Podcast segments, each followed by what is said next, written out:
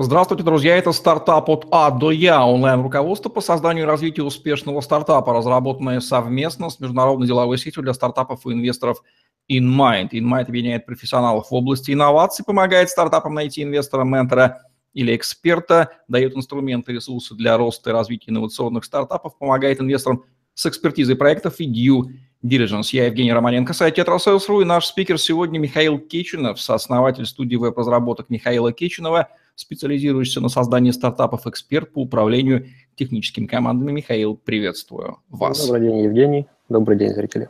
Говорим сегодня про аутсорсинг или внутреннюю команду разработчиков, программистов.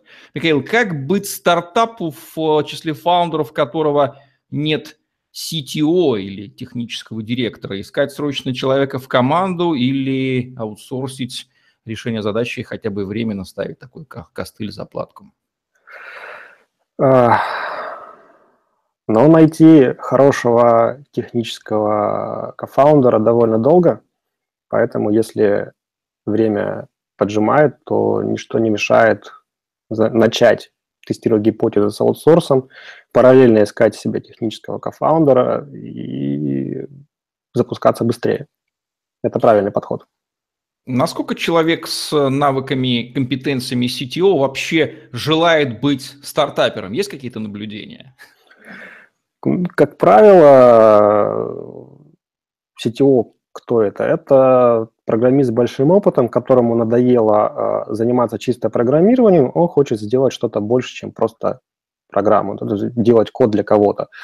Э, таких людей в целом немного, но найти их можно. А единственное, что они ищут работу. Как правило, ищут их. Поэтому процесс сложный, но возможный. Аутсорсинг обладает, безусловно, плюсами и минусами. Давайте перечислим основные плюсы аутсорсинга технических компетенций и минусы аутсорсинга их же. А, давайте, наверное, начнем с минусов.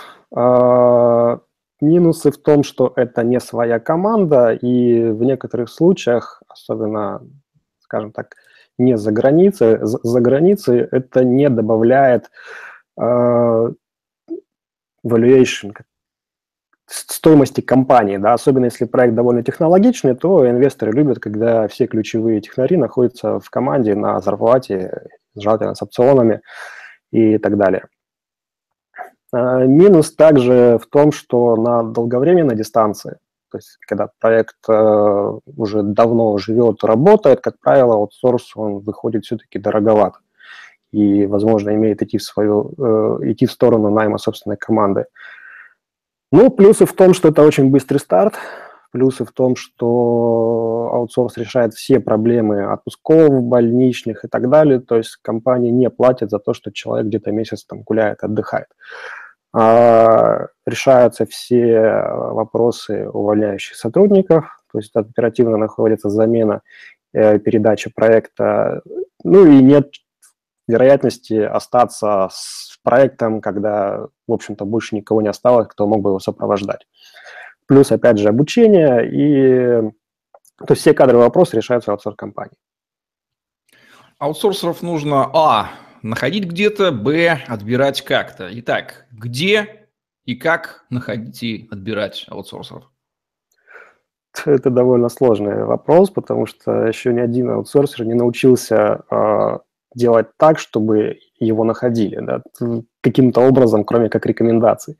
Поэтому, как правило, Опять же, аутсорсеров можно разделить на две части. Первый аутсорсеры, в принципе, классические, которые делают корпоративные продукты, довольно известные компании, они большие, у них много сотен или тысяч человек работают. А, делать у них стартап довольно дороговато получится, потому что они немножко не про это. Есть другие аутсорсеры, э, типа нас, еще ряда компаний, которые как раз специализируются на стартапах. Так вот, никаких рекламных площадок и контентов проектов, и бирж, где они варятся, нет. То есть это все в основном рекомендация. Поэтому если рекомендуют какую-то компанию, нужно посмотреть, э, пообщаться. Если психологически, как-то морально и по деньгам устраивает, тогда уже можно делать заказ. Бывает ли такое, что аутсорсер днем с огнем найденный, ему нужно долго и усиленно продавать ценность аутсорсинга в конкретном стартапе? То есть он не понимает, почему ему стоит присоединиться к проекту. То есть возникает такой вот задача. Ну, если аутсорсер не понимает, зачем присоединиться к проекту, то это, наверное, очень странный аутсорсер, потому что тут мотивация – это оплата услуг. То есть если они не хотят получать оплату за свои услуги, то, то наверное, они скоро умрут. Другое дело, что бывают такие проекты, которые сразу видно, что это будут потерянные деньги. К нам тоже приходили стартаперы, которые рассказывали какой-то своей идеи, по которой мы видим, что это пустая трата денег, ничего хорошего не будет, возможно, есть репутация, потом проблема будет. Мы отговариваем человека пускать туда деньги, объясняем в цифрах, в фактах, показываем примеры, как это все сдохло, ничего хорошего из этого никогда не вышло. Как правило, люди понимают, что да, отговорилась. Но это скорее мечта у них была какая-то, где-то увидели, и мечтают вот пятый год, что когда-нибудь они это сделают – что-то это изменит в мире. Ну, объясняем, почему это не изменит, и не работает, отказывается. Какие главные риски возникают у предпринимателя, который начинает работать с аутсорсерами? Главные риски... Ну, риски, в принципе, везде одинаковые. То есть аутсорсер может не справиться с задачей. То есть аутсорс э, стартапов можно легко спутать с э, веб-студией, потому что иногда вот сорсеры почему-то попадают в рейтинги веб-студий, и, как правило, никто, опять же, ищет аутсорс для стартапов, как компанию. Да. Когда человек впервые сталкивается с интернет-проектом и хочет сделать он, слышит слово веб-студии, вбивает в Google или Яндекс, видит рейтинги веб-студии, обращается к ним, там либо говорят, мы такое не делаем, либо говорят, окей, мы сделаем, но не делают, потому что не хватает технической экспертизы. Просто потому что кардинально отличаются специалисты, которые работают в веб-студиях и в аутсорсе. Это совершенно разные люди для разных целей. Это главная ошибка, то есть попасть в компанию, которая не способна это сделать, но попытается сделать. И потом потеряет время, деньги. Но даже если деньги вернут, то время все равно потеряно. Еще одна ошибка важная – это так называемый статус проект сделан на 80%, запуск через две недели, который длится уже 20, ну, полгода, например, да.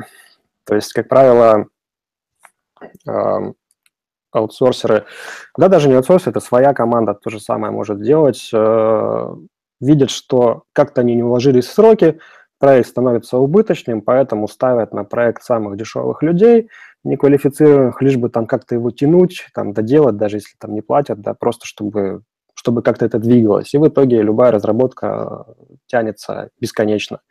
Э, закончить ее невозможно, ее нужно просто остановить. То есть сказать, все, хватит, фиксируем убытки, идем дальше.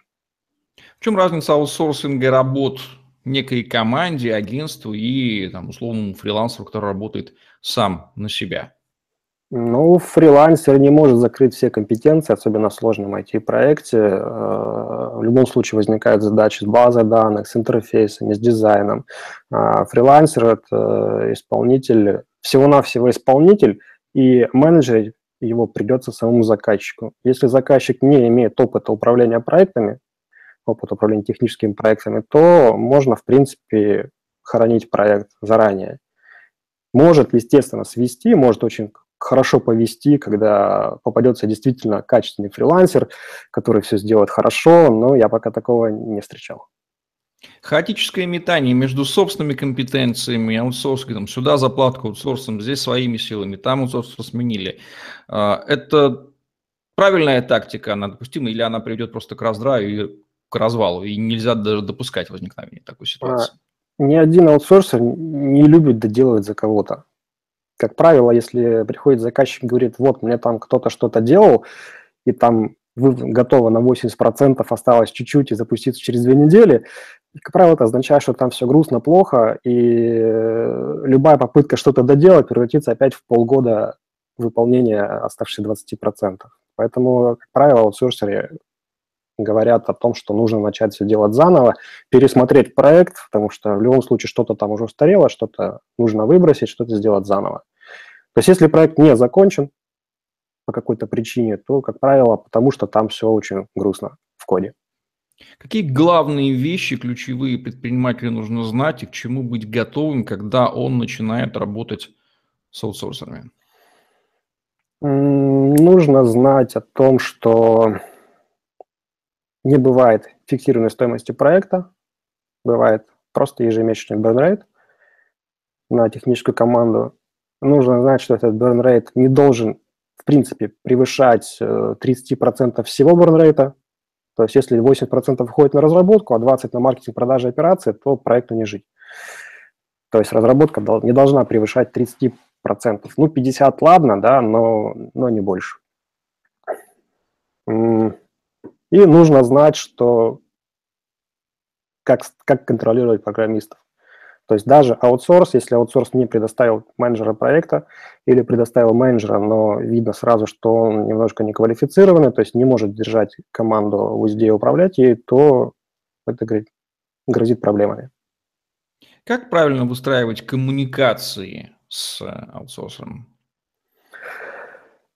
А, необходимо общаться только с руководителем проекта, не нужно пытаться что-то говорить дизайнеру или программисту или что-то еще. А, желательно слушать то, что говорит руководитель проекта со стороны аутсорсера, а, понимать, почему это делается таким образом, а, и не пытаться сильно торговаться за сроки и стоимость. То есть, да, бывают компании, которые сильно сроки завышают, риски максимальные закладывают и так далее. Тут можно пообщаться и выяснить причины, почему так, но сказать, что я считаю, что эта штука стоит там 30 тысяч рублей, когда компания оценивает 300 тысяч рублей, ну, верный способ э, быстренько получить себе самых неквалифицированных программистов, которые в фоне что-то там будут делать и когда-нибудь сделать через несколько месяцев. Какой внутренний философский такой экзистенциальный конфликт существует всегда между стартапом и аутсорсинговой компанией, и в каких конкретных точках и в каком виде он может проявиться в виде каких-то локальных, маленьких или даже ядерных взрывов? Постоянно меняются требования. Ну, это жизненная реалия. То есть постоянно происходит апдейт продукта, какие-то гипотезы не подтверждаются, появляются новые гипотезы. Поэтому, а, опять же, нужно понимать, что ни, ни один аутсорсер не заинтересован в том, чтобы что-то делать бесплатно. В этом нет никакого смысла. Поэтому главное это когда и заказчик, и стартап, да, и аутсорс понимают, э, как они будут а, разрабатывать проект, как это будет тарифицироваться, что оплачивается, что не оплачивается. Все понимают, что такое баги и ошибки, что они возникают, что ни один тестировщик не предотвратит 100% появления ошибок. То есть такое невозможно в принципе. А если все к этому относятся на уровне «да, такое возможно», то проблем не будет. Как только начинается сокращение расходов или усиление сроков или поработать в выходные или что-то еще, могут возникнуть проблемы. И что еще важно, а, аутсорс, э, он имеет постоянный расход, то есть он людям постоянно платит зарплату. Расходы аутсорсера – это 90% зарплата. Невозможно человеку платить деньги, там, две недели работаем, а потом неделю согласовываем какой-то новый функционал, и в это время не платить. Такое невозможно. Поэтому если заказчик аутсорсер не оплачивает это время, то, собственно, аутсорсер не может это время не оплачивать программисту, и тут возникает убыток. Маржинальность, как правило, максимум 30%, то есть от себестоимости. Поэтому любой, даже 10-дневная, 10 просрочка в оплате уже переводит аутсорсера в убыток, проект автоматически становится неинтересным, убыточным, и компания пытается выжить и максимально задействовать ресурсы на тех проектах, где просрочек нет. Ну, это приведет как раз к проблемам в качестве. Есть какие-то явные маркеры, по которым можно безошибочно определить грамотного качества компетентного аутсорсера, которого надо брать и с ним работать? Ну, этот, э, во-первых, э, грамотный аутсорсер никогда не скажет, пришлите ваше ТЗ, мы его оценим, да, потому что по умолчанию ТЗ заказчика – это не то, что можно оценить, это просто общее видение проекта. То есть запросить э, какое-то описание, чтобы потом составить ТЗ и оценить – это правильно. Запросить ТЗ для оценки неправильно. Дальше э, обязательно должен быть руководитель проекта. Это не аккаунт-менеджер. Аккаунт-менеджер – это тот человек, который выслушивает что-то, выставляет счета, успокаивает клиента и так далее. То есть он не исключает руководителя проекта. Ну, как правило, в аутсорсе нет аккаунт-менеджера, есть только руководитель проекта. А, дальше руководитель проекта должен быть технически подкованным, при этом задавать вопросы заказчику о бизнесе его. Как все устроено. Главный вопрос, как вы собираетесь зарабатывать деньги. Потому что если менеджер проекта такой вопрос не задал, то он только что пропустил половину проекта. Это очень важно. Так, три главные рекомендации, которые Михаил Кеченов даст любому стартапу, касающиеся аутсорсинга технических IT-компетенций в стартапе. Uh, искать аутсорсеров, которые, которые зададут вам вопросы по вашему бизнесу в первую очередь, потом уже вопросы стоимости и так далее.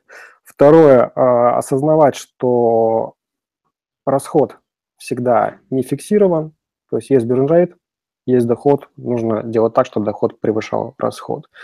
А, третье, технологии. Не нужно использовать что-то супер модное, интересное. Если вам предлагают сделать стартап на Go или на Lua или на что, чем-то еще, лучше вот сразу отказаться и не тратить время и деньги, потому что это новые модные языки, в которых что-то прикольно программистам делать, но фактически, если вы расстанетесь с этими программистами, вы останетесь с технологией, в которой работают единицы программистов, вы просто не найдете больше программистов на них.